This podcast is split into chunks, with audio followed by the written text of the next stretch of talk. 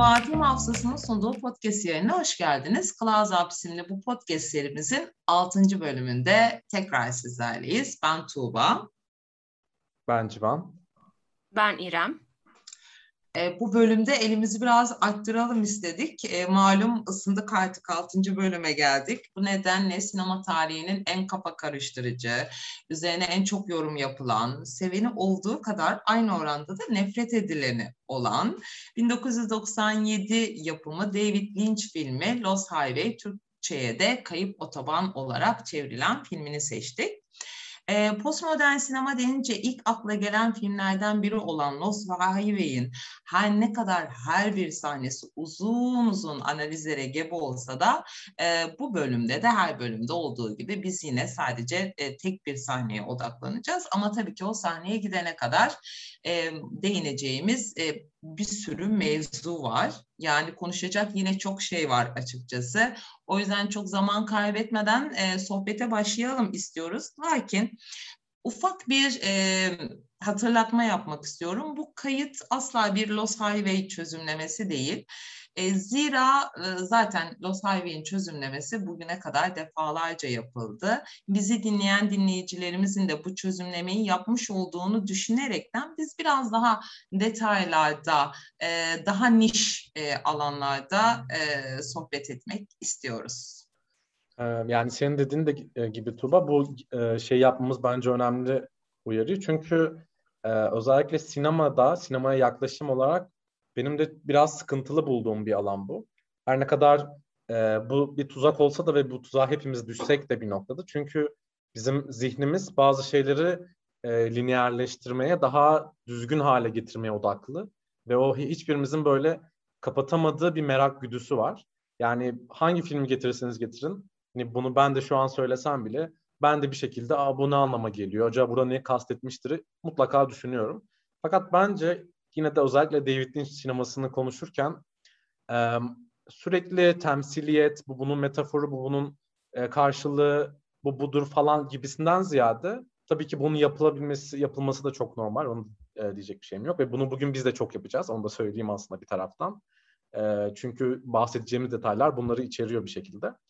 E, biraz daha ben David Lynch filmlerini e, daha hislerle, daha o filmden aldığınız e, duygularla, o hissettiklerinizle e, düşünmeyi, oradan irdelemeyi, irdelemeyi biraz da tavsiye etmiş olayım. Çünkü ben mesela e, ilk David Lynch filmi izlediğini hatırlıyorum. Mulholland Drive'ı ilk izlediğimde e, sinir küpüne dönmüştüm. Çünkü bu filmlerin böyle bir tarafı var. E, anlamadığınız zaman kendinizi geri zekalı gibi hissedip böyle Aa, ne oluyor burada falan gibi düşünüyorsunuz. Ve ister istemez filme bir öfke duyuyorsunuz. Fakat bir noktadan sonra filmlerini daha da izleyince, daha sinemanın içine girince e, aslında buradaki mesele anlamaktan çok bazı şeyleri, e, o imgeleri, o imajları zihnimde belirmesi biraz. E, keza David Lynch de mesela hani bilinir ki hiçbir şekilde filmleriyle ilgili bir şey söylemeyen, hani neler sorulursa sorulsun her şeye no diye cevap veren e, bir yönetmen. E, bu anlamda dediğin gibi bu uyarı yapman iyi oldu ve e, tüm bu benim de bahsettiklerime rağmen aslında bizim de düşeceğimiz bu tuzağa yavaş yavaş geçelim. Ee, burada İrem sen bir şey ekleyeceksin sanırım. Yani evet, David Lynch'in sürekli e, bir çözümleme duyunca no ya da hayır demesi çok olası. Çünkü David Lynch gerçekten çok entelektüel bir insan ve seyircisini zeki insanlardan oluşmasını desteklediğini düşünüyorum. Hani sürekli bir anlatımda bulunur ya işte Lynch sineması şunu temsil eder, yok işte bunu temsil eder, bu renkte bunu ifade etti ya da tamamen alakalı ya da alakasız şeylerin bahsediliyor olması. Ama burada Lynch seyircisini o kadar çok seviyor ki tamamen bütün anlamı onların tezahürüne bırakıyor. Bunu da şundan e, düşünüyorum. Kendisi hem resimle, müzikle ve sanatın birçok disiplin, disipliniyle haşır neşir bir insan. Bunun resim geçmişi ve renk kullanımı elbette ki filmlerini etkileyecektir. Ancak kendisinin ressam background olduğu için onunla filmlerdeki bozukluğu, e, karakterlerin yapı bozumu hani hepsi aslında onun kendi hayal gücünlüğünü de temsil ediyor. Ve kendisi bütün bu anlatımı seyirciye bıraktığı için hani biz ne kadar yorum yaparsak yaparım belki bir gün dinliyor ya da okuyor bile olabilir ama kendisinde çok tatmin olduğunu düşünmüyorum. Çünkü o kendi filmlerini yorumlasa muhtemelen çok daha uçuk şeyler söylerdi. Hatta kendi yaptığı filmin daha da ötesinde anlamlar bulabilirdi. Bunu düşünmek bile beni biraz heyecanlandırıyor. Karşımıza gerçekten e, çok akıl hastası bir insan var ve belki de bunu bu kadar güzel yapan da onun e, bu sorunlu yapısıdır. David Lynch bana her zaman sorunlu bir insan olarak geldi. Ama bu asla kötü bir söylem değil. Hani bir şey yapma güdüsü ve bir şeyleri elde etme bilinci onu zaten sorumlu yapıyor. Yani şunu demek istiyorum. Herkes gibi değil. Çok farklı bir insan ve kendisini ifade etmek istiyor. Bu da onun bütün hayatını aslında bir sorun üzerinden var ettiriyor. Bu nedenle çok heyecanlıyım bugün David Lynch hakkında konuşacağımızdan. Sözü size ee, aslında bırakarak devam ediyorum. Bahsettiğim gibi şey ekleyip sonra sözü Tuğba'ya bırakacağım. Bu sorun mevzusu bence çok değerli. Çünkü e, sinema bence daha çok hani cevaplardan çok soruların, sorunların sanatı ve hani o imgeler, imajlar üzerinden dönen bir sanat. E, daha narratiften çok aslında bizim gördüklerimizin zihnimizde, e, göz kapaklarımızda kalması durumuyla ilgili bir e, durum bence. Mesela benim e, özellikle sinemayı böyle bir şey algılamamda şey çok e, kritik bir rol oynamıştı. E, Tarkovski'nin Mirror'ında bir e, boom'un, bir mikrofonun bir kamera sahneye girdiği bir an var. E, böyle gölgesinin göründüğü. E, zamanında ekşi sözlükte bununla ilgili çok çok uzun bir e, yazı görmüştüm. Bunun neyi temsil ettiğiyle ilgili bu rast yanlışlıkla giren boom'un. Sonra ben burada bir problem var deyip e, daha sinemanın o tarafından bakmaya e, başlamıştım.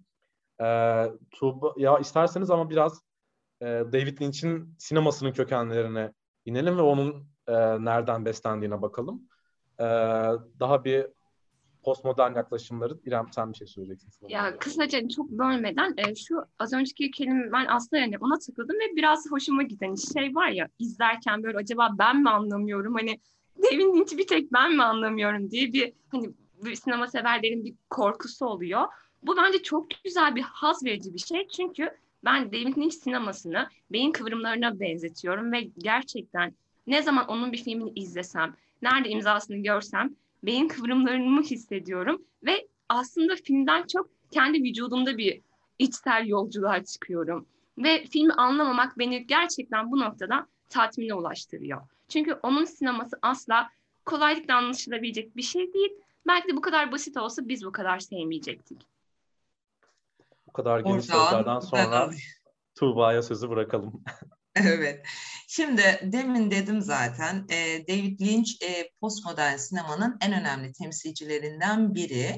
E, Lost Highway'de e, bunların en önemli e, eserleri. Ama aslında Lynch'in Mulholland Drive ve veya işte Blue Velvet filmi de postmodern sinemanın en önemli eserleri arasında gelmektedir.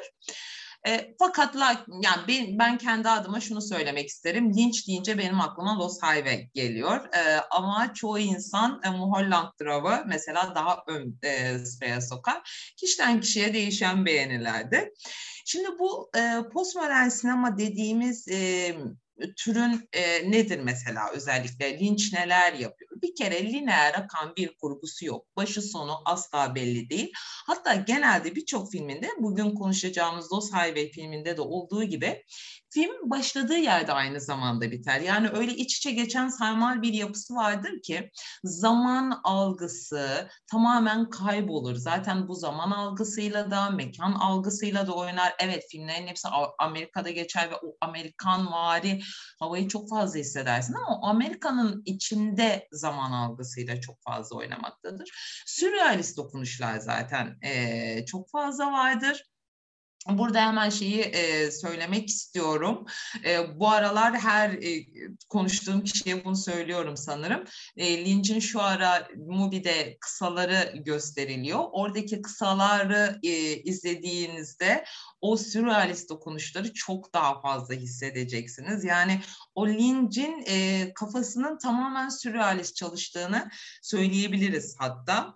İşte e, parçalı kurgusu vardır, e, karakterler sürekli bölünür, bölünmüş karakterler vardır, double ganger karakterler vardır.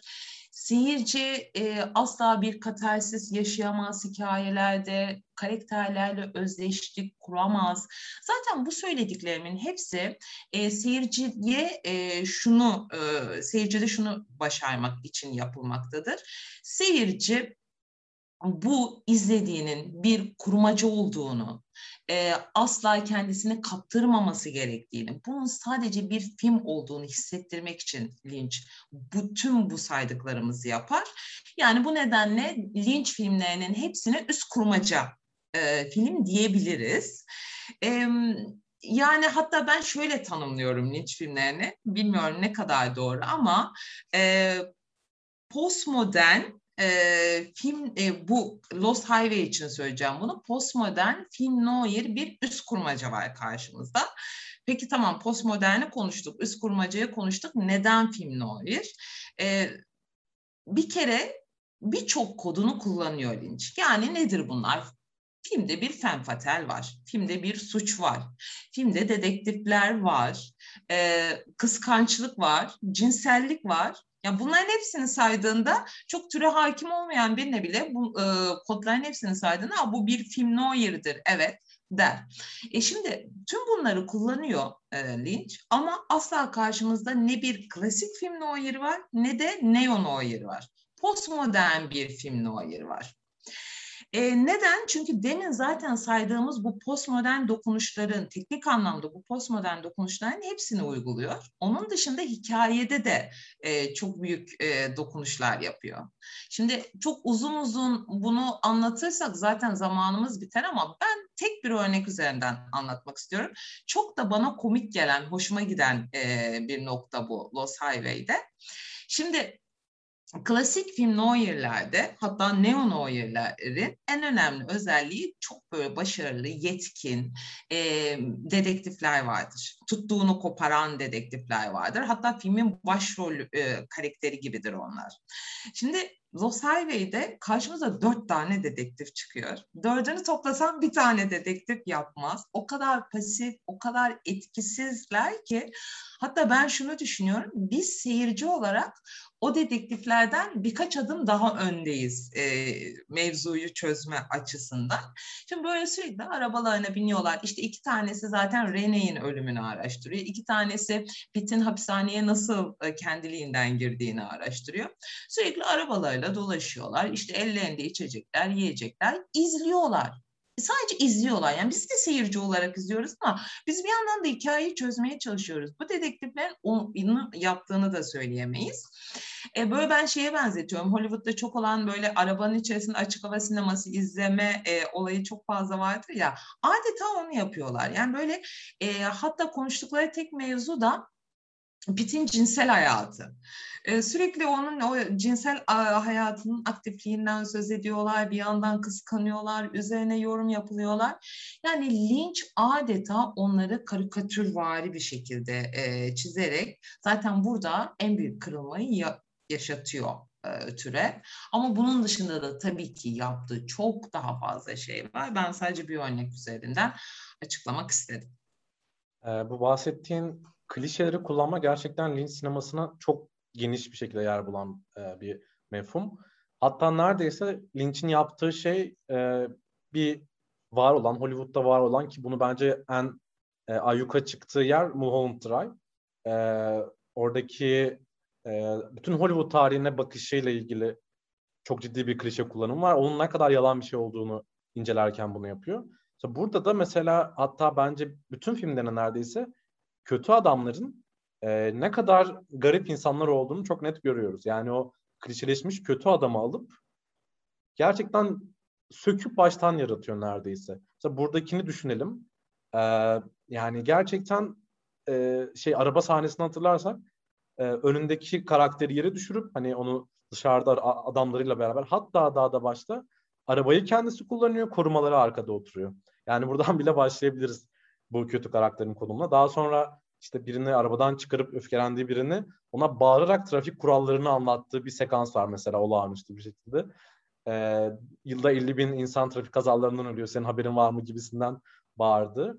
Yani o kodlarla oynama mevzusu çok fazla var ki mesela Blue Velvet o da onu söyleyeyim benim en sevdiğim ilk filmi de Blue Velvet.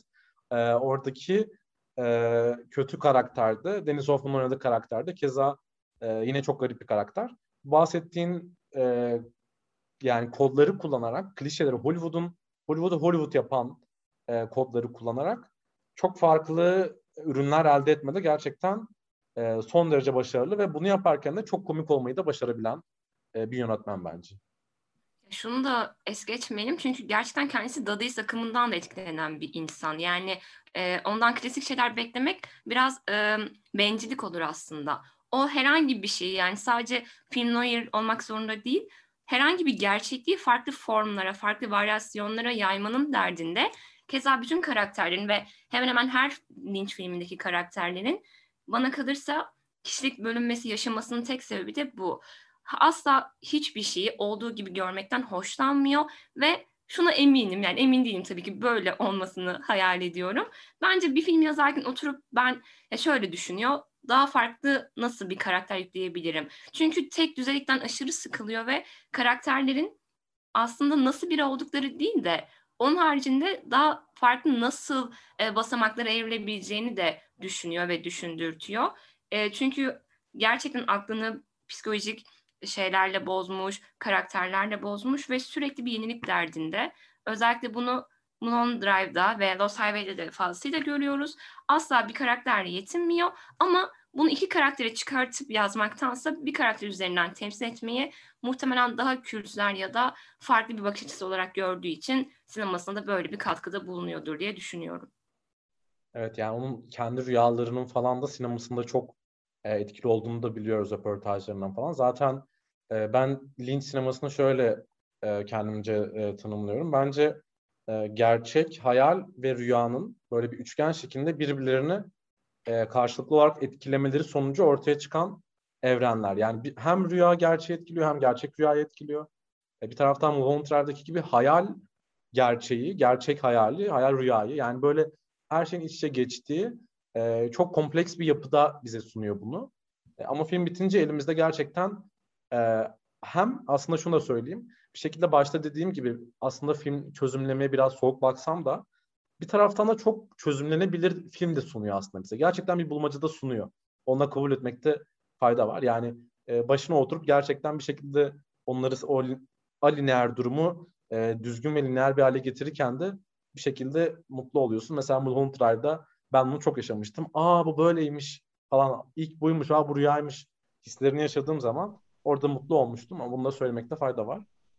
İsterseniz yavaş yavaş filme geçelim yoksa bir şey eklemek ister misiniz buralarda? Tuğba, ben bir şey daha eklemek istiyorum. Ha, hani e, az önce şey demiştin ya e, e, hayal ve gerçek gibi. Ya David Lynch'in filmlerini izlerken bir nevi meditasyon yapıyormuş hissi de veriyor insana. Çok ufak şundan bahsetmek istiyorum. David Lynch uzun yıllardır transandantal meditasyon ilgilenen bir insan ve onun bilinç düzeyi elbette ki diğer insanlardan çok daha farklı. Ve meditasyon halindeki insanlar aslında istedikleri tek şey sakinlik ve bilincin farkında olmak. Ama bunu başarmak o kadar zor bir şey ki aynı yoğun bir film izler gibi sadece bir şeye odaklanıp aklımıza ve düşüncelerimize gelen her şeyi yok saymaya çalışıyor. Keza onun bütün filmlerinde neredeyse bu var. Evet bir konu yani hikayesi olan bir olay örgüsü var ama asla biz ona adapte olamıyoruz. Tıpkı meditasyon yapmaya karar veren bir insan gibi rahat bir yerde oturup kendini anda bırakıyor. Ancak bir, bir türlü o ana tam olarak giremiyor. Hani aklına bir şey geliyor, düşünceler geliyor, sanrılar geliyor belki ve mantra söyleyerek o bilinç halini anda tutmaya çalışıyor. Keza bence David Lynch izleyenleri ve onun hitap ettiği seyirciler de onun filmini izlerken buna hazır olmak zorunda. Biz onun filmine adapte olduğumuzda, kendimizi temsil ettiğimizde gelip gelecek her türlü dış etkenden kendimizi soyutlamak zorundayız ve bizim mantramız da Lynch'in kurgusuna güvenmek ve kendimizi tamamen ona temsil teslim etmekmiş gibi geliyor. O zaman buradan e, kurgu derken hemen e, ben bir giriş yapayım. Şimdi filmde aslında bir suç e, işleniyor e, ve sonra flashback'le geriye dönülüyor. Şimdi fakat bu flashback Fred'in flashback'i lakin yeniden lakin diyeceğim. Bu flashback gerçekten yaşanan yani Fred'in gerçekten anılarından hatıralarından oluşan bir flashback değil. E, Fred'in kurgusu bu. Fred anılarını kurguluyor. Çünkü e, zaten filmin başında dedektiflerle yaptığı sohbette Fred ben e, olayları olduğu gibi değil hatırlamak istediğim gibi e, anmak istiyorum diyor. Yani istediğim şekilde hatırlamak istiyorum diyor. Ve gerçekten de e, zaten Fred e, şizofren kişilik bozukluğuna sahip biri paranoyalarına teslim olup adeta cinnet getiriyor bence. Cinnet getirerek karısını katlediyor. Sonra bunun farkına vardığında da bu yükü kaldıramıyor, bu gerçekliği kaldıramıyor. Zaten gerçeklikte çok büyük problemleri olan bir e, kişilik. Bunu ilerleyen dakikalarda da bol bol konuşacağız. Ve e, hatıralarına kendini bırakıyor fakat tamamen kurgu olan bir hatıraya kendini bırakıyor. E, yani biz e, hiçbir şekilde belki bu izlediklerimizin hiçbiri gerçekten olmamış olabilir. Belki bazı kısımlarında kurgusunda gerçekleri kullanmış olabilir. Belki de büyük oranda gerçeklerden oluşuyor olabilir. Hiç bilmiyoruz. Çünkü Fred'in e, kurgusu hariç hiçbir dayanağımız yok. Başka hiçbir şeyi bilmiyoruz. E, bu e, kurgusundaki karakterler işte Fred, Pete, e, Gizemli Adam, Rene, Alice, Mr. Eddie ve Andy. Zaten filmin karakterleri bunlar. Şimdi aslında e, Fred, e, Pete ve Gizemli Adam e, aynı Fred'in benlikleri oluyor. İşte e, Fred, It, e, Pete, e, Ego, gizemli adam da süper ego. Ben bunu ayrı bir bölümde konuşmak istiyorum e, aslında. Zaten gizemli adama ayrıca yer verelim istiyorum. Fakat burada şu şeye değinmek istiyorum. Fred'le Pete arasında. Fred'in tamamen karşılığı aslında Fred'in kurgusunda Pete oluyor. Fakat e, Fred ne e, kendi bedeninde kurguluyor piti yani tamamen başka bir bedende, başka bir sınıfta, başka bir meslekte, başka bir karakterde. Yani Fred kendisinden küçücük bir nüve bile e, bırakmıyor. Çünkü o kadar ki kendisiyle meselesi olan, kendisiyle özdeşleşememiş, kendisiyle barışamamış, kendisinden nefret eden bir karakter Fred. Bu yüzden Pitt de e, kendisinden bir damla bile bırakmıyor. Bambaşka bir e, karakter tahayyül e, ediyor. İşte Fred müzisyenken, e, Pete oto tamircisi, Fred bu, üst yani o şey küçük burjuvayken, e, Pete orta şey alt sınıf işte e, Fred e, kıskanç bir karakterken öbürü kıskanılan bir karakter. Fred'in cinsel problemleri varken öbürünün çok aktif, çok canlı bir cinsel hayatı var vesaire vesaire. Bu böyle uzatılıp e, götürülebilir aslında. Bu kadar çok e, farklı yanlarının olmasının yanında ortak yanları da var tabii ki. Mesela çok iyi bir kulağa sahip olmaları. Şimdi zaten e, Fred bir e, tenör saksafoncu.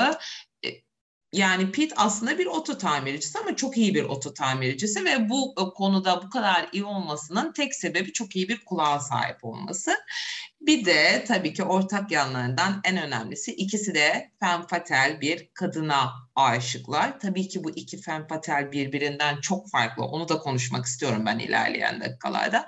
Ama neticede ben kendi adıma ikisini de femme fatale olarak değerlendiriyorum diyebilirim. Söz size bırakıyorum. Ve diğer bir ortak özellik tabii ki de e, sorunları olması da aşırı takıntılı olmaları. O kadar kompleks haline getirilmiş ki bu iki kadın. Yani iki kadın derken iki ayrı kadın yani toptan olarak söylemiyorum. Hem Fred'in kadını hani bu söylem biraz hoş olmayabilir ama biraz hani böyle ifade edebiliyorum ancak bir de Pete'in kadını olarak ele aldığımızda iki farklı bir obsesyondan bahsediyoruz ve gerçekten o kadar kompleks haline gelmiş ki karakterlerimiz artık bir karakter olmanın ötesinde bu kadınların sanki birer yansımasıymış gibi. Yani ben sanki Fred ya da Peter izlemiyorum.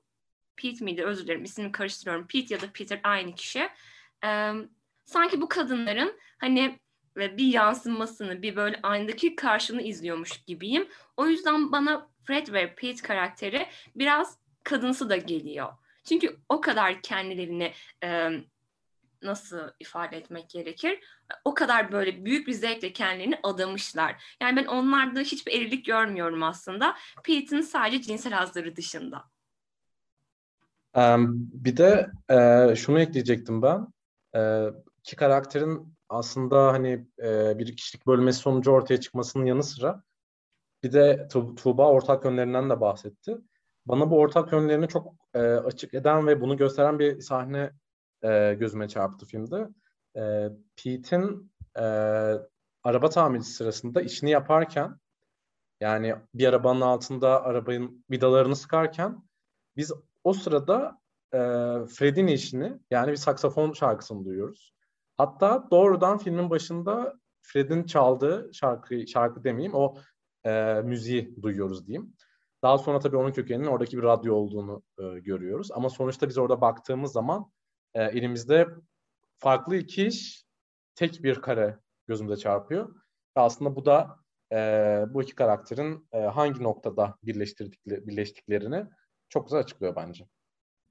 Bu da aslında yine o kadar büyük bir yani psikolojik sorun değil ama zihinsel bir oyun ki insan beyni e, anılarını yani Alzheimer olsa bile bazı unutamadığı noktalar olurmuş. Bunların en önemlilerinden biri de ses hafızası.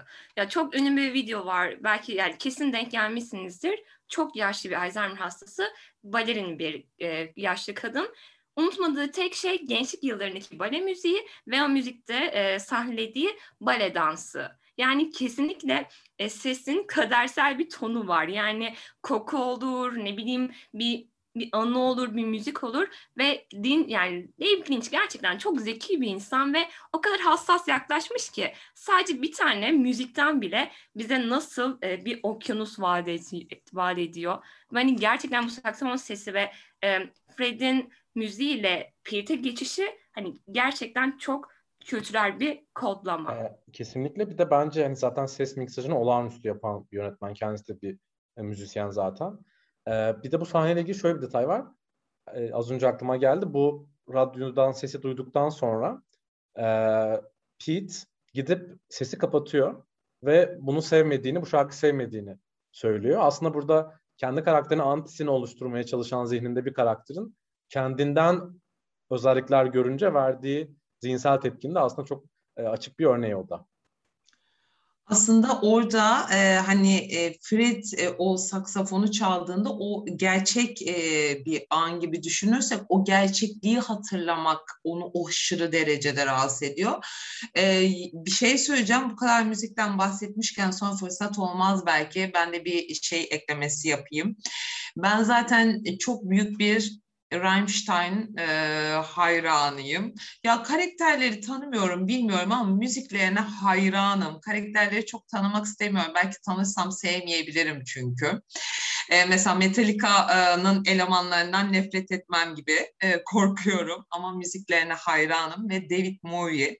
Yani e, Lost Highway'den sonra benim Rammstein ve David Bowie aşkım tekrar tavan yapmış oluyor. E, bu arada e, benim belki Trier filmlerine de bu kadar düşmemin en büyük sebeplerinden biri Rammstein olabilir. Aşırı çok seviyorum. Bu filmde de çok çok çok iyi kullanıyor David Lynch.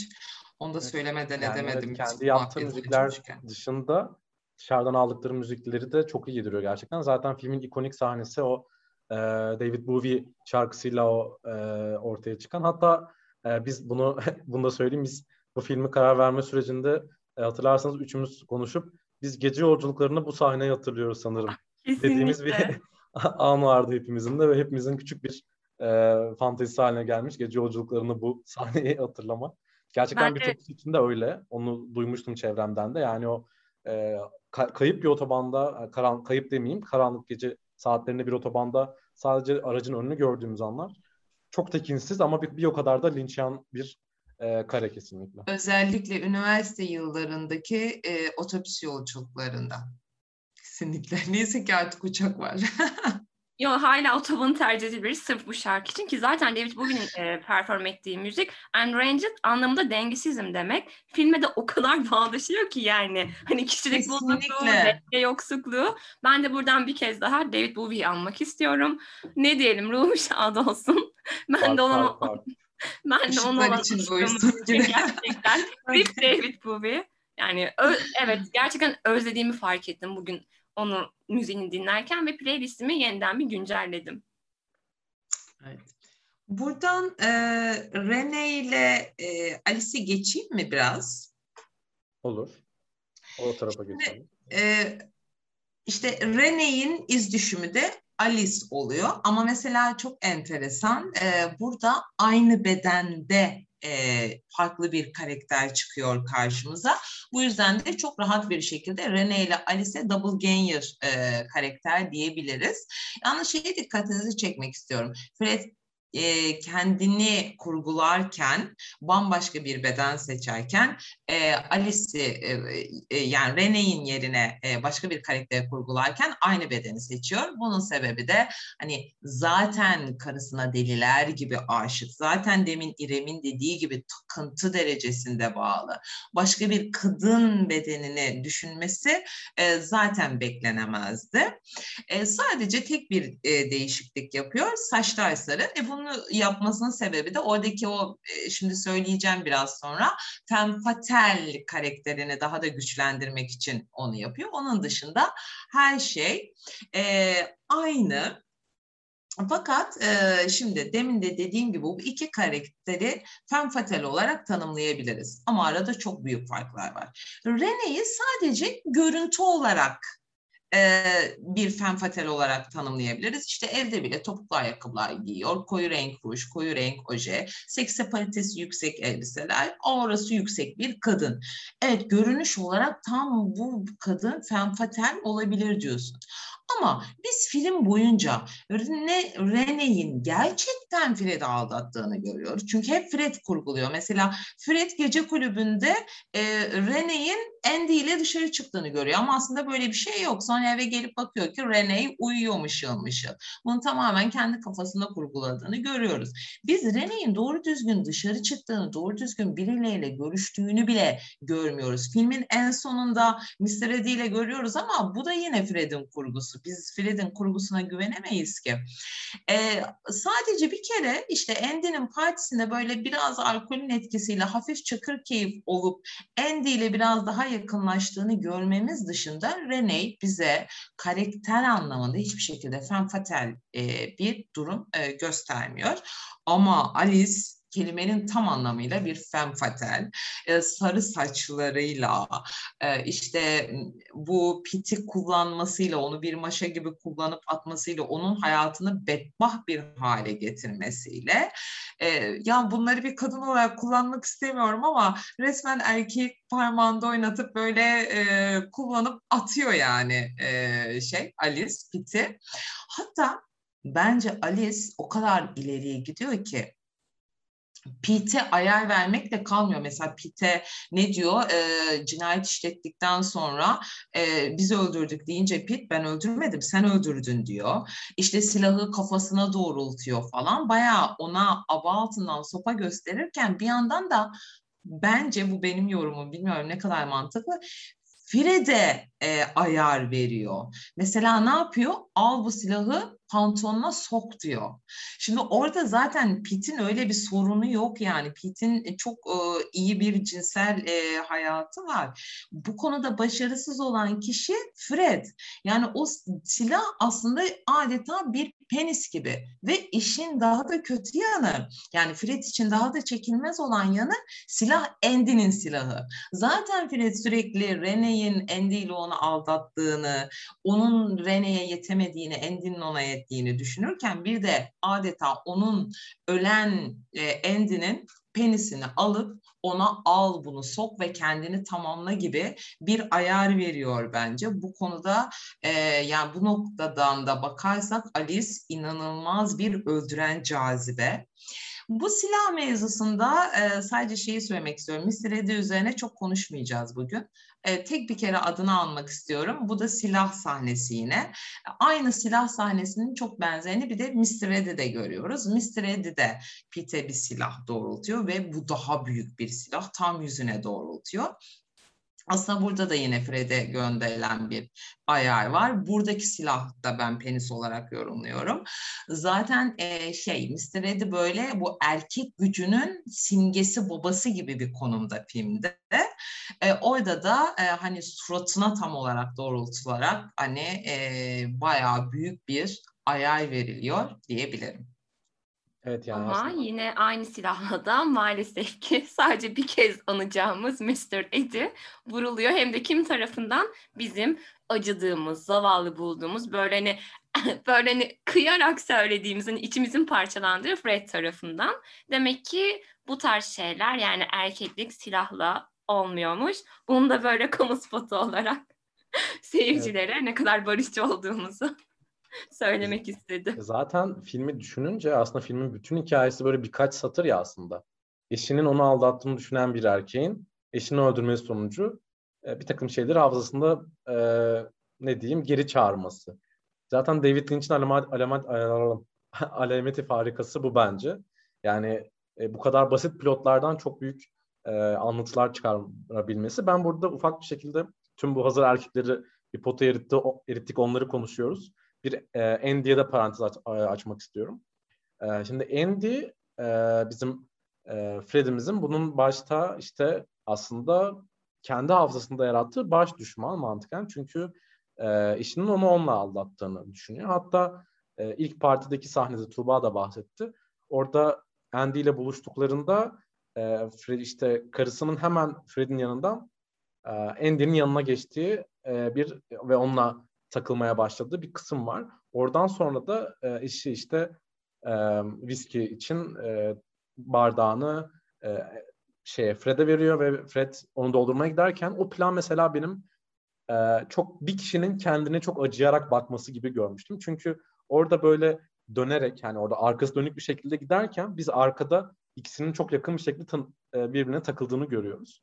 Kendi gözleri orayı görmese bile o an hayal ettiği dünyada aslında onun arkasından iş çeviren bazı insanlar var. Yani onu orada kelimenin tam anlamıyla arkasından e, iş çeviren insanlar var.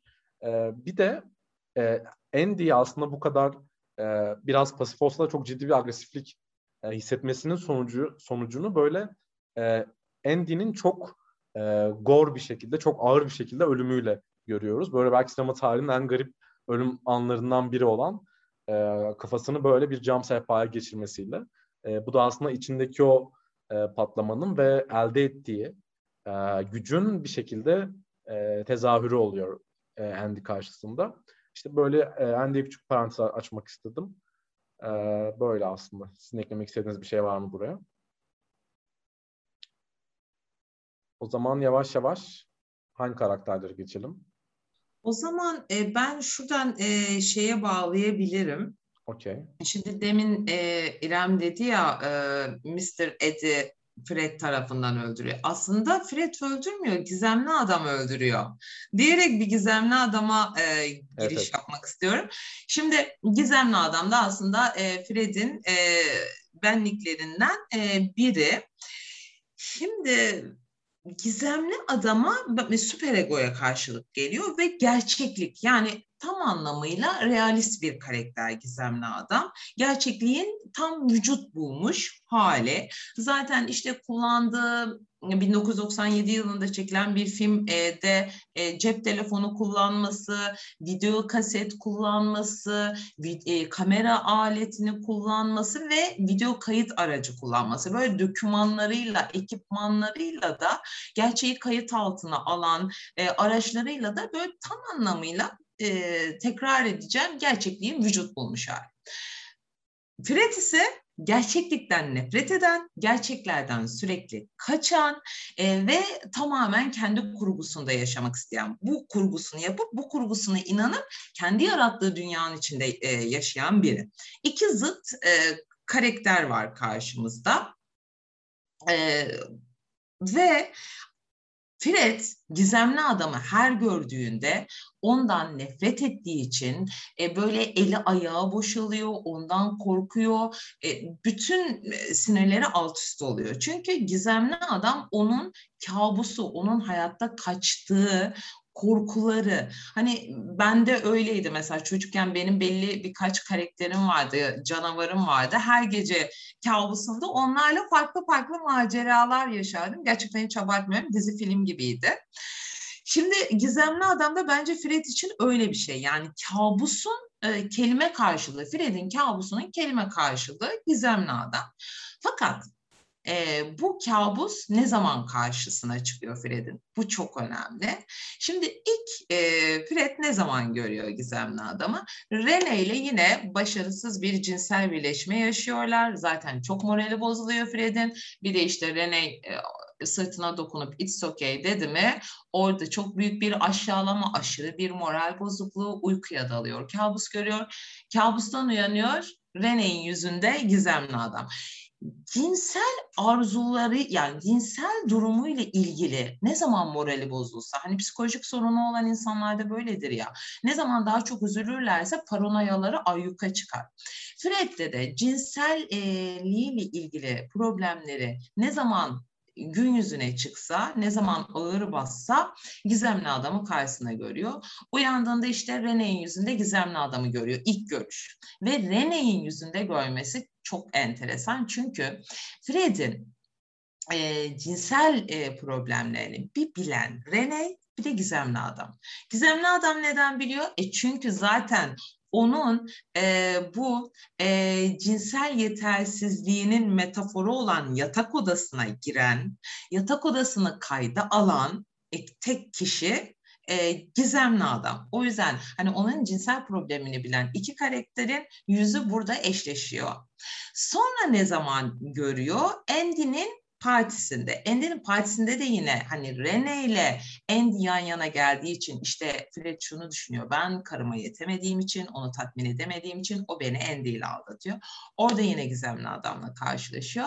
E son olarak son olarak Pete ile Alice birlikte oluyorlar ama Alice Pete'in kulağına bana asla sahip olamayacaksın diyor. Orada zaten Pete Fred'e dönüşüyor. Çünkü Fred artık o ona söylendiğini, Pete'in görevini bitirdiğini e, biliyor ve ondan sonra da tekrar karşımıza kim çıkıyor? Hemen gizemli adam çıkıyor. Yani e, gizemli adam Fred'in hayatta en çok korktuğu gerçekliği e, ona sürekli hatırlatan, onu sürekli karşısına çıkartan e, karakter. E, biraz farklı bir açıdan gizemli adamı yorumlamak istiyorum. Ee, yani gidişat uygun aslında ama biraz daha manevi bir yorum katmak istedim.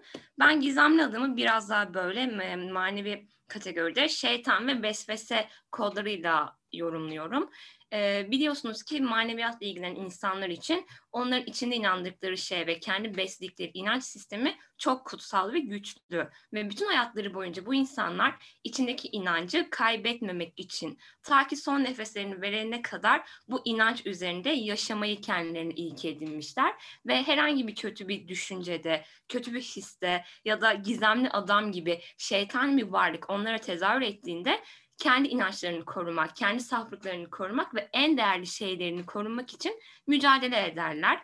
E, sanrılar görmeye başlarlar, huzursuz olurlar çünkü onların sürekli düşündüğü ve asla düşünmek istemediği halde peşlerini bırakmayan bir gerçeklik vardır. Obsesyon ve takıntı. Gizemli adamda gerçekten tam bir takıntı hali ve hani bütün bu semavi dinlerde ve inanışlarda ya da herhangi bir felsefede asla bizim baş etmek istemediğimiz korkularımız, kaygılarımız ve hani yanından bile geçmek istemediğimiz varlıklardan oluşuyor.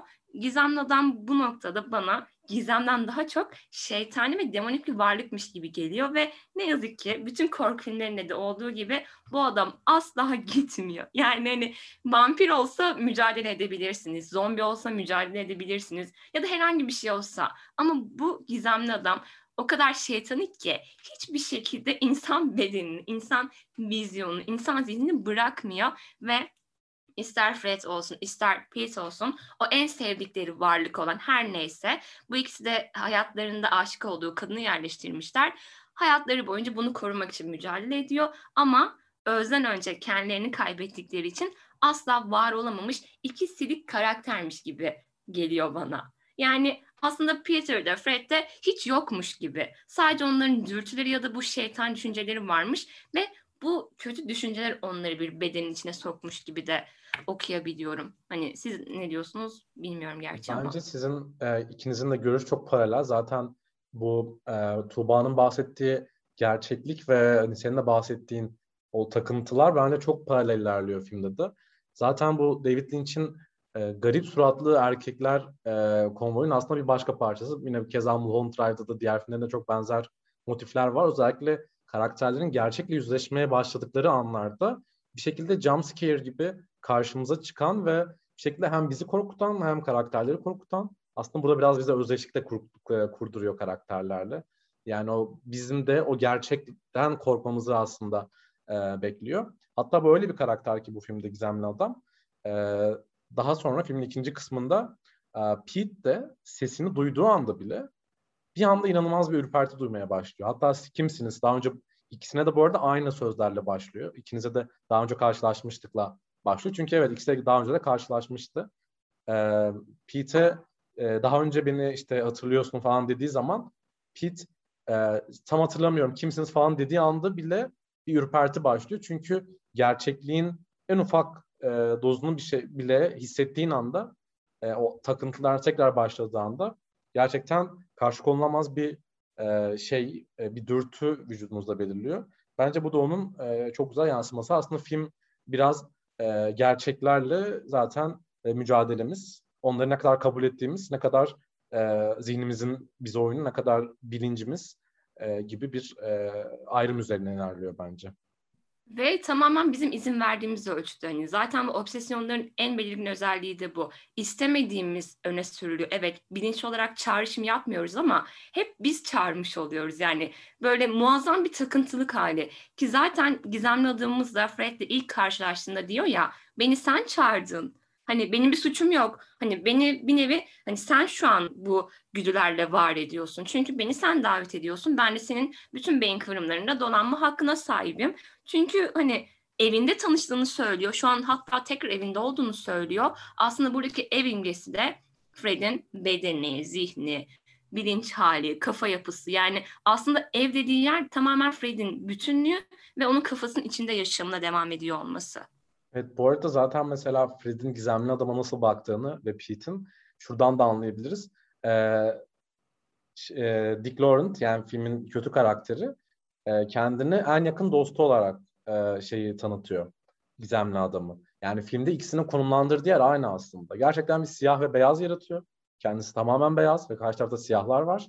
Ve onlara karşı mücadele ediyor. Mücadele ettiği kişi hem oradaki kötü adam hem de asıl kötü adam belki. Ona ona yaptıran ama tabii hani sonra bunlarla barışıyor mu, barışmıyor mu? E, o bıçak ona veriliyor mu falan. Bunu da ilerleyen dakikalarda tartışırız. E, yani o sahneye geçmeden önce bu e, Freud'un id, ego ve süperego olayıyla ilgili biraz daha bir şey konuşmak istiyorum. Şimdi Gizemli Adam'da süperegoyu e, söyledim hani ben o kendi teorimi. Fred neden id ya da Pete neden ego? Kısacık da ondan bahsedebilir miyim? Şimdi e, Fred'e it e, diyorum çünkü ya da diyoruz diyenler de çok fazla var. Çünkü e, Fred adeta vahşi doğada yaşayan e, ve e, etçil bir hayvanın davranışını gerçekleştiriyor. Şimdi vahşi doğada yaşayan bir hayvan acıktığı zaman şimdi ben gidip bu hayvanı yersem acaba toplum bana ne der diye düşünmez. Şunu da belirtmek istiyorum ama çok acıkması lazım. Gerçekten acıktığında hayatına devam edebilmek için gördüğü ilk hayvanı avlayarak parçalara ayırarak afiyetle yer.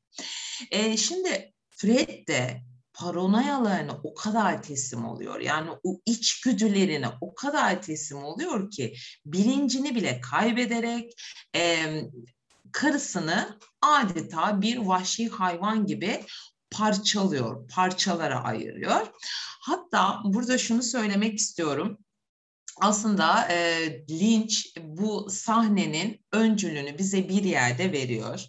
E, dikkat ederseniz salonun duvarında üç tane tablo var. E, bu tabloları gerçekten de Lynch'in film çekilirken iki eşi, eski eşi e, çizmiş bu arada. Zaten e, bilmiyorum biliyor musunuz o e, filmin çekildiği evde Lynch'in kendi yaşadığı ev, e, evin dekorasyonu falan da o yine eski eşiyle kendisine ait. Her neyse duvarda üç tane e, tablo var. Şimdi tablolardan birinde bir kız var ve kıza yaklaşan büyük bir balık. Onu ben köpek balığı gibi düşünüyorum. İşte birazdan kızı e, yakalayıp parçalayacak dişleriyle paramparça edecek. Ortada bir tablo var. Onu şu an geçiyorum. Sondaki tabloda ise yalnız bir adam var. O yalnız adam da aslında e, hapishanedeki Fred'i temsil ediyor. E, ilk fotoğraf e, Rene'yi temsil ediyor. Ortadaki resimde ne var? Ortadaki resimde bir kadın vücudunun parçaları var. O da zaten Rene'in parçalanmış vücudunu temsil ediyor. Aslında çok ilginç. E, Lynch bütün filmi üç tane tablo üzerinden özetliyor aslında. Bütün filmin özeti yani. Yaklaşan bir canavar, e, parçalanan bir kadın vücudu ve o parçalanan kadın vücudundan dolayı hapse düşen, yalnız kalan bir adam. Ve tablolarda şu da benim çok dikkatimi çekti çok renkli tablolar. Adeta bir çocuk çizmişçesine renkli tablolar. Şimdi bu kadar e, gerilim dolu, bu kadar suç örülü, bu kadar korkutucu bir öykünün bu kadar renkli tablolarla verilmesi de çok enteresan. E, bu detayı da e, vermeden edemedim. Peki Pit neden ego? E, çünkü Pete hani toplumdaki birçok birey gibi, benim gibi ya da başkaları gibi hani o toplumsal normları belki tam olarak öz, içselleştirmemiş ama o toplumsal normlara göre yaşaması gerektiğini bilen biri. Mesela onu çok seven, ona çok değer veren bir müşterisinin sevgilisiyle birlikte olmaması gerektiğini çok iyi biliyor. Hatta ilk başta da e, şey Mr. Çok korktuğu için aslında toplumsal normlardan ziyade korkularından dolayı işte Alice yemek çıkma teklifini reddediyor. Bunun iyi bir fikir olmadığını düşünüyorum diye ama sonra tabii ki hazlarına teslim oluyor, onunla birlikte oluyor fakat bunu gizli yaşıyor. Çünkü gizli yaşamazsa toplum normlarının ona e, ne yapacağını biliyor. Yani işi kılıfına uydurmayı bilen biri toplumdaki birçok birey gibi bunu da belirtmek istedim. E, ben de şunu dikkat çekmek istiyorum. Tuğba'nın dediği gibi Reni karakteri evde bile yani en böyle rahat olması gereken anlarda bile topuklu ayakkabı giyen bir e, kadın karakter.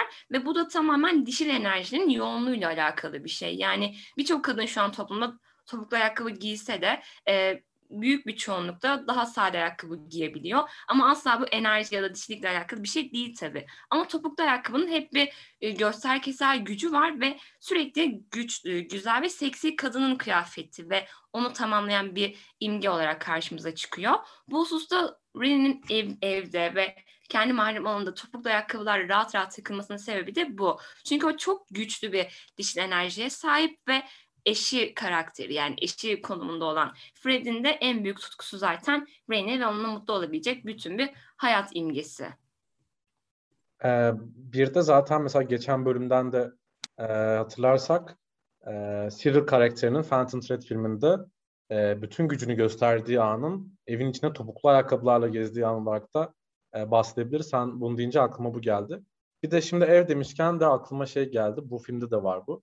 Ev gerçekten bazı insanlar için çok korunmasız bir e, alan olabiliyor. Burada da hem Fred için hem de Pete için gerçekten evin bence çok büyük e, önemi var. Ya yani en azından gizemli adam ikisini de evinde yakalıyor. Hatta yatağında yakalıyor birini. E, ikisinin de en korunmasız, en aslında e, içeriye girdiği an. Yani çünkü şöyle düşünebiliriz. E, gerçekten eve girmek zordur. Yani o evin içine. Evi sadece mekansal bir e, hacimsel bir nokta olarak düşünmeden aslında kişisel alanımız ve hani e, biraz zihnimizin içi gibi de düşünürsek biri oraya girmişse evet gerçekten e, zor olanı yapmıştır ve şu an aslında bizle beraberdir. Hissiyatını alabiliyoruz. Dolayısıyla evin içine giren karakterdir. Yani ikisinin de evin içine girdikten sonra bu tak, insanların takıntılarının, obsesyonlarının ve bu bütün o e, negatif duygularının onlara nasıl ne kadar yakın olduklarını yani işte tabir vardır ya şah damarından dair gerçekten tam olarak e, onların içinde o evin içinde olduğunu e, düşünebiliriz. Burada da yine aynı şekilde Phantom Thread'de de evinde yine çok benzer bir e, karşılığı vardı. Bir de şöyle ikimiz aynı şeyde birleştiğimize göre hani kafa içi ve o mahrem alan hani evle biz bunu imgeledik. Bir yabancı geldiğinde huzursuz oluyoruz çünkü bizim özenimizi çalacak. Ve Fred ve Pete için hani evine giriyor, yatak odasına kadar giriyor, en mahrem alanına kadar geliyor ve bizim bütün gizli servetimiz nerededir? En mahrem alanlarımızda hani Kimimiz onu bir sandığın içinde saklarız, kimimiz kalbimizde saklarız. Hani çok zenginsek çok özel bir yerde saklarız ve bunlar hep daha az kişiyi aldığımız ve daha az kişinin bildiği yerler. Fred de Pete de kendi evlerine çok az kişileri alıyor. Hatta bazen kimseyi almayı bile tercih etmiyorlar. Ve bu obsesyonlar, bu takıntılar geldiğinde biliyorlar ki en değer verdikleri şeyi çalacaklar. Yani eve bir yabancı giriyor ve mahremiyet anında bozguna uğruyor. Zaten kasetlere verdikleri tepkilerden de bunu anlayabiliyoruz. İlk kaset geldikten sonra hatta eşinin mutlu olduğunu görüyoruz. Ee, hani burada şey okuması da yapılabilir tabii yani bunun e, onu aldattığı görüntüler olmaması sebebiyle gibi bir okuma da yapılabilir. E, ama yani ilk e, şey sonrası bu emlak, gelmiş demek ki gibi bir e, yorum yapıyor ve orada aslında çok da bir e, sıkıntı görmüyoruz. Ne zaman ki o kamera yani gerçekler, zihnin gerçekleri ortaya çıktığı anda e, bence artık iş ayyuka çıkıyor ve e, problemler asıl orada başlıyor. Aslında belki filmi biraz da buradan e, tanımlayabiliriz. Gerçekten birilerinin e, kendi özel hayatlarına girişi gibi de okuyabiliriz. Kendi zihinlerinin içine girişi. Aslında günlük hayatta bağdaştıracak olursak herkes e, herkesin aslında bir dileması bu. Ne kadar içime dönüp, ne kadar kendi zihnine dolaşıp, ne kadar kendimi aslında kulak vermeliyim ve hani onun dediklerini e, duymalıyım. Çünkü o girdikten sonra biraz korkunç bir yer haline de gelebiliyor. Fakat onu açtıktan sonra bir şekilde hani belki filmin sonu gibi de onu açtıktan sonra da çok güvenli bir yalan da yaratmış olabiliyoruz kendimizi. E, belki bunu da bu şekilde e, bağlamış olabiliriz. İsterseniz yavaş yavaş sahnemize e, geçelim. Şimdi gelelim meşhur sahnemize. E, Pete ile Alice birlikte oluyorlar ve Alice Pete'in kulağına bana asla sahip olamayacaksın diyor. Demin de konuştuk zaten burada artık Fred'in Pete'in misyonunu tamamladığını bu sözlerin kendisine söylendiğini fark ediyor ve Fred'e dönüyor. Alice de zaten kulübenin içine gidip kayboluyor. Şimdi önce bir kulübeye parantez açmak istiyorum. Biz bu kulübeyi ilk kez görmüyoruz. Biz film boyunca sahne geçişlerinde bu kulübeyi defalarca gördük ve işte alev aldığı halini gördük. Fakat geri çekimle e, bu alevlerin söndüğünü, tekrar e, kulübenin bir parça haline döndüğünü gördük. Ben e, yine bilmiyorum emin olmamakla birlikte kulübeyi Fred'in bilinci olarak e, değerlendiriyorum. E, ve e, neden ara ara alevleniyor? Şimdi Fred kendini o kadar zorluyor ki zaten bu gerçekle kurgu arasında o kadar çok gidip geliyor ki gerçeği düşündüğünde o gerçekler ona ağır gel geliyor. Kendini tekrar kurguya atıyor. Yani deyim yerindeyse ara ara Fred'in beyni yanıyor. Ama kendini kurguya atarak adeta bilincindeki bu yangını tekrar söndürüyor. O yüzden burası ben bilinç olarak e, düşünerek devam edeceğim. Alice o yüzden oraya giriyor ve kayboluyor. Bir daha da film boyunca biz Alice'i görmüyoruz zaten.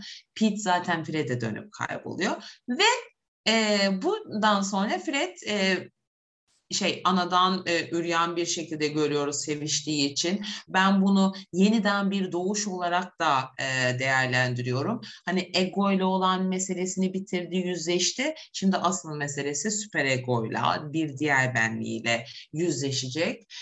E, karşısında gizemli adamı görüyor ve bakıyoruz ki gizemli adam kulübede yaşıyor. Yani zaten onun benliği olduğu için orada yaşaması çok normal. Sonra kulübenin içine giriyoruz kulübenin içinin çok dağınık, çok pis e, ve çok eski olduğunu görüyoruz. Bu da hani Fred'in hayatı boyunca bilincini çok yıprattığını e, gösteren e, ön yani detaylardan biri bence. Ama e, asıl sahnenin gücü e, gizemli adamla Fred arasındaki diyalogta.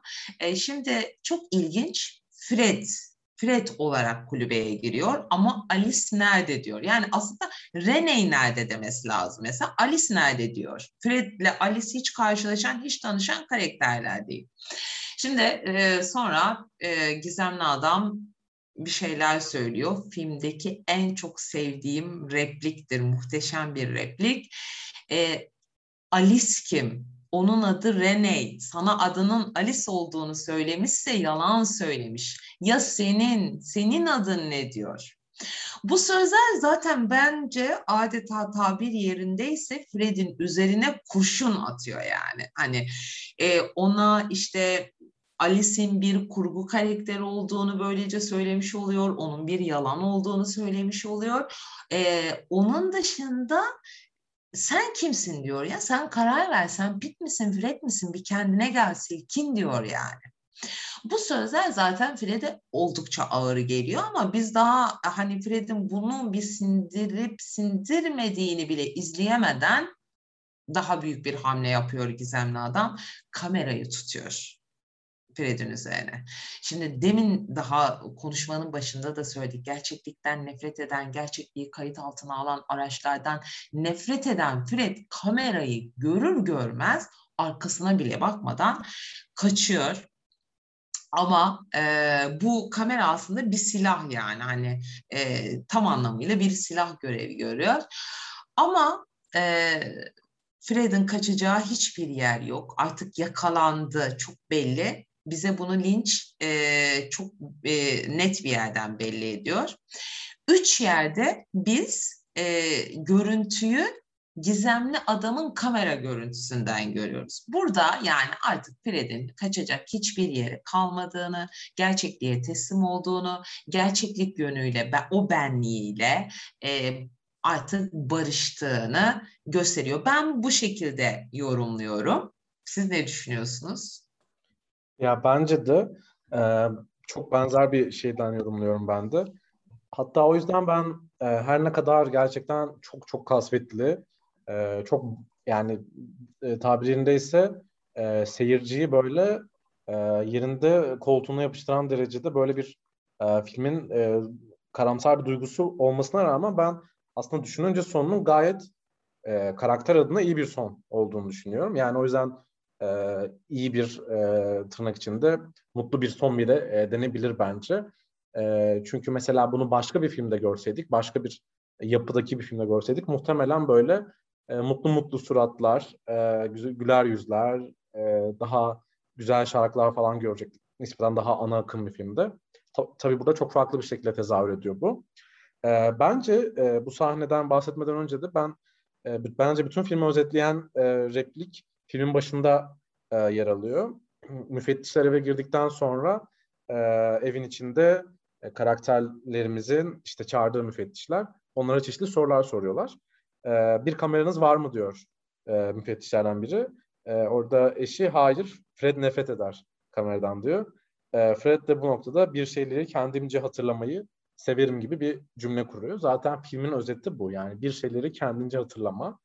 E, hatta daha sonra da şey diyor, e, benim hatırladıklarımın yaşandığı gibi olması da gerekmez diyor. Bu da aslında e, gerçeklikten kopuşun e, bir şekilde kelimelerle aktarılmış hali.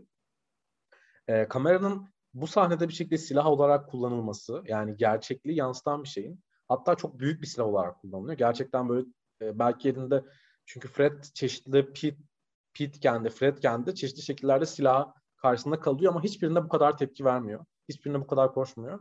Çünkü sefer gerçekten çok büyük bir silah var e, gizemli adamın elinde ve e, kamerayı bir silah olarak kullanma fikri deyince de benim aklıma o an ilk izlediğimde başka bir film gelmişti.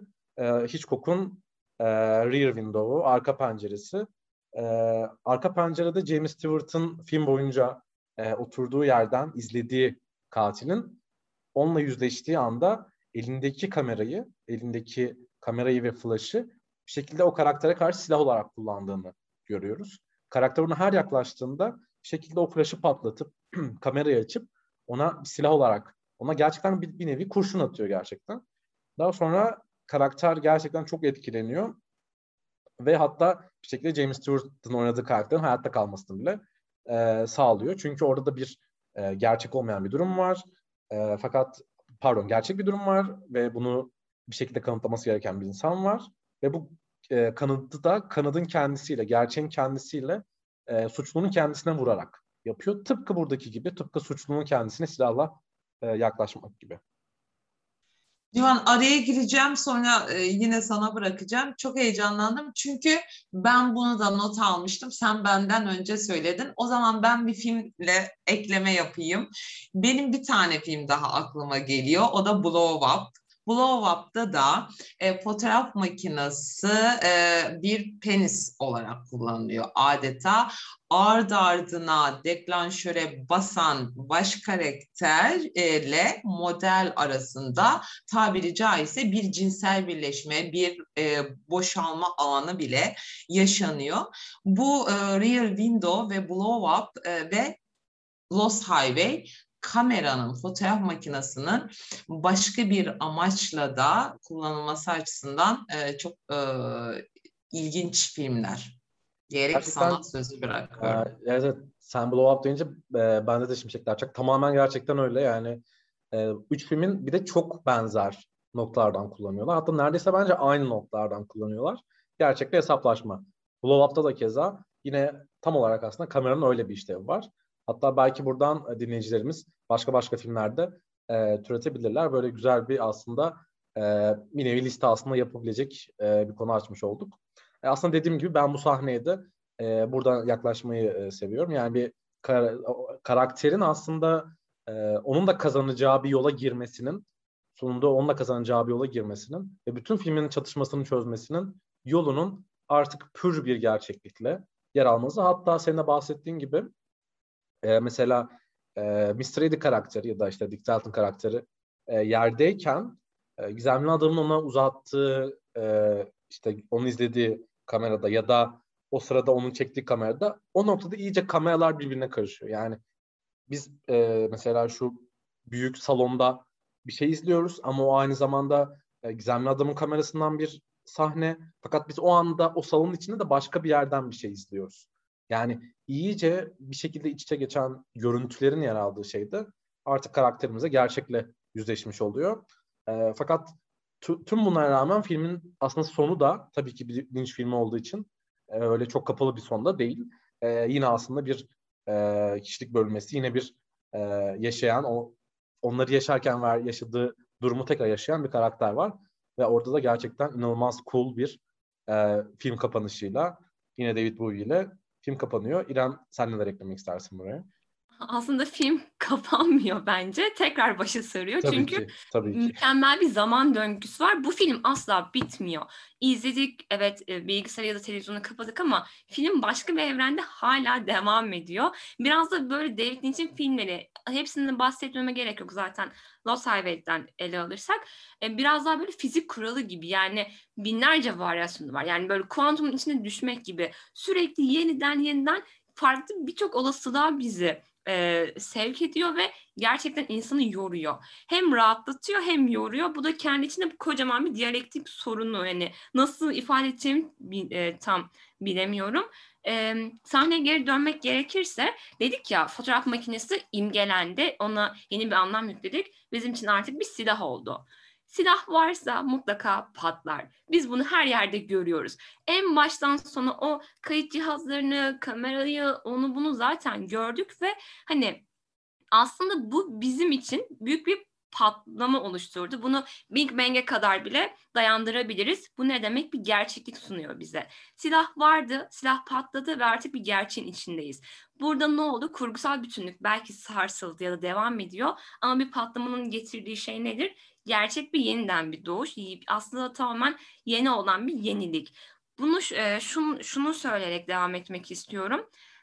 Bir gerçeklikle beraber biz aslında tamamen bu gizemli adamın e, kıskacına kapıldık. Artık kurgusal düzlem bitti ve sinema gerçeğe evrildik. Çünkü neden? Kamerayı keşfettik. Yani biz o kamerayla beraber yönetmen konumuna geçersek aslında bundan sonraki sahnelere bir nevi izleyici olarak biz karar veriyor gibi oluyoruz. Film burada kopuyor. Yani kopuyordan kastım hani anlamsızlaşıyor demek değil. Film burada tamamen bize geçiyor. Yani artık sona biz karar veriyoruz ya gerçekten Pete'e dönüşeceğiz ya da Fred'e dönüşeceğiz ya da hani hiçbir şey bile olmamıza gerek yok ama bu gizemli adamla beraber hani Fred'in kendisiyle yüzleşmesi aslında bizi bir doruk noktasına çıkarıyor ve diyor ki peki sen kimsin? Hani aslında burada biraz da şımarık bir edayla bunu söylüyor. Yani sen kimsin derken hani senin sorunların var, sen kim olduğunu bile bilmiyorsun değil. Ya sen gerçekten hani hiçbir işe yaramayan bir varlıksın. Yani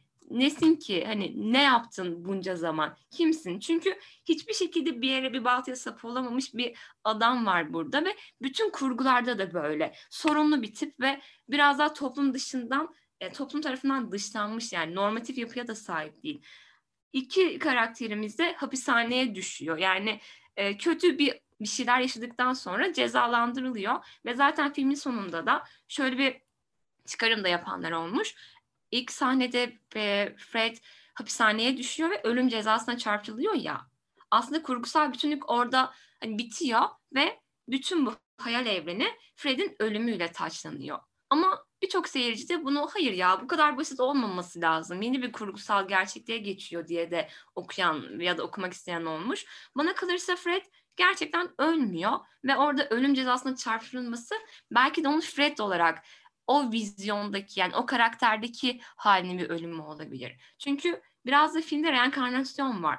Ölüyorsun, yeniden doğuyorsun, ölüyorsun ve tekrar doğuyorsun. Bu bilinç düzeyi sürekli birden bire bir sonraki boyuta evriliyor ve hep peşimizde de gizemli adam bizi hani sen hala buradasın ve devam et ve kim olduğuna karar ver ve kendini tanı diye sanki böyle arkamızdan koşturan bir katil ya da bir hani düşman gibi sürekli canlı kılıyor. Evet yani gitmeyen tek şey aslında oradaki gizemli adamın ta kendisi. Tıpkı gerçek gibi, zihnimizde kalma gerçekler gibi sürekli orada kalmaya devam eden, e, yer etmiş kişilik aslında. E, hani bu anlamda e, bahsettiğim e, başta bence o hayalim ve hayal, rüya ve gerçekliğin birbirini etkilemesi sonucu ortaya çıkan bu sinemanın burada da aslında e, hayalin bence bir şekilde e, gerçekle çatışmasını e, görüyoruz ve bir şekilde bence ikisi de bir noktada birleşip e, bir noktada aslında paralel gitmeye başlıyorlar. E, bunu da böyle okuyabiliriz. E, eklemek istediğiniz başka şeyler var mı? Tuğba sen bir şey eklemek istiyorsun sanırım. Son yani şeyden hiç konuşmadık filme adını veren e, otobandan. Yani şimdi e, filmde ara ara o yol görüntüsü var ya yollar da hiç bitmez. Hep birbirine bağlanır. E, bu işte e, İrem'in bahsettiği gibi yani bu döngü hep devam ediyor. Başa geliyor belki tekrar sona geliyor ama bir son yok yani. O sarmal sürekli devam ediyor. Beynin kıvrımları gibi. Ee, evet ben de çok e, şey yaptım işte hani bu sonunda e, en sonunda e, şey yapıyor sallanarak kafası e, deforme olarak o anı işte idam sehpasında idam olduğu anı olarak okuyan çok olmuş ama e, ben de İrem'in e, düşüncesine daha çok katılıyorum bu noktada ben ya da öyle düşünmek istiyorum yani. Bence de kesinlikle. Bir de bence e, otobandaki o araba e, aslında imgesinin şöyle bir karşılığı var. Yani aslında gece farlarla sadece çok e, kısa bir aralığı görüyoruz. Çok e, bir yere kadar ki mesafeyi görüyoruz. Hatta işte gece olan e, trafik kazalarında özellikle e, hayvanlara çarpan araçlarda mesela gece e, burada da aslında biraz bunun sonucu o farların e, tamamen dikine olmaması ve çünkü karşıdan gelen arabaları da rahatsız etmemesi için daha öne yatık oluyorlar ve aslında biraz da hayattaki durumumuz gibi çok az bir önümüzü, çok çok kısa bir mesafeyi görüyoruz ve ona göre hareket ediyoruz. Bunun yanında dediğiniz gibi de hiç bitmeyen bir süreç. Aslında birbirini belki hani ölümle orada bitiyor diyenler de bir şekilde belki haklı olabilir tabii ki ama zaten e, bence buradaki hani bahsettiğimiz ölüme kadar olduğu için sanırım bir de onlar şuradan da okuyabilir. Özellikle ölmeden insanların o şey e, idam edilmeden hatta işte bir idam e, mağdurunun e, bir sürü hikayesi vardır böyle son bir saatinin son 10 dakikasının uzun uzun yazıldığı hikayeler. E, onlara bir örnek teşkil edebilir. Bunun uzun bir serüvenin çıkarılması.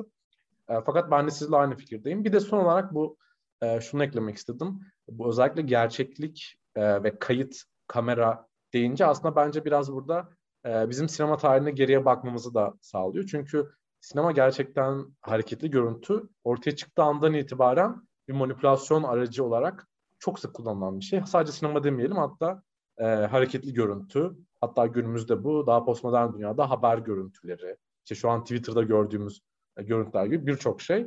E, biraz bu aslında ya, hakikat sonrası dönemde yaşadığımız için o görüntüdeki gerçekliğin aslında yok olduğu dönemdeyiz. Çünkü şu an izlediğimiz şeyi de gerçek olarak kabul etmiyoruz. Öyle bir evredeyiz.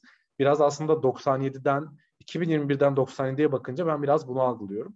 E, artık e, o video kayıt döneminin gerçekliğinin de dışında bir gerçeklikte, hakikatin ötesinde olduğumuz için e, biraz da aslında e, tabii ki eskimiş demeyeceğim, olağanüstü güncel bir film olmasına rağmen biraz daha şu anın farklı noktalarından bakan e, bir film bence. Yani manipülasyon deyince aklıma şu geldi. İnsan bence hareketi e, keşfettikten sonra voyeurizmin hazına kapılan bir varlık ve sürekli izlemek istiyor. Yani ne, ne verirsen önüne izlemek ve ondan bir şey çıkarıp kendini tatmin etme peşinde. Hani bu neden kaynaklanır gerçekten bilmiyorum ama hani çok çok o yani manipülasyon kelimesinden sonra bunu çok fazla söylemek istedim. Yani bilmiyorum belki de dikizcilik ya da bir şeyleri olduğu gibi görmek ya da gördüğümüz şeyi kendi bilincimizde farklı bir şekilde evirmek sanırım insanlığın hani insanın belki de var olma amacı budur diyebiliriz. Yani rüya görmek de böyle bir şey, gördüğümüz şeyi yanlış anlamak. Hani tamamen e, gerçek olan bir şey bizim özümseyişimizle alakalı ve o süreçteki yolculukla alakalı bir şey olduğunu düşünüyorum.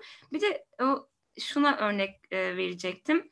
Bu da çok hoşuma gitti. Hani arabaların önündeki farı ve işte hayattaki bilinmezliği. Belki de gerçekten insan dediğimiz canlı hani bu şekilde yaşayabiliyordur. Yani bir bilinmezliğe kendini adayarak ve o sarhoşluk halinde belki hayata katlanabiliyordur.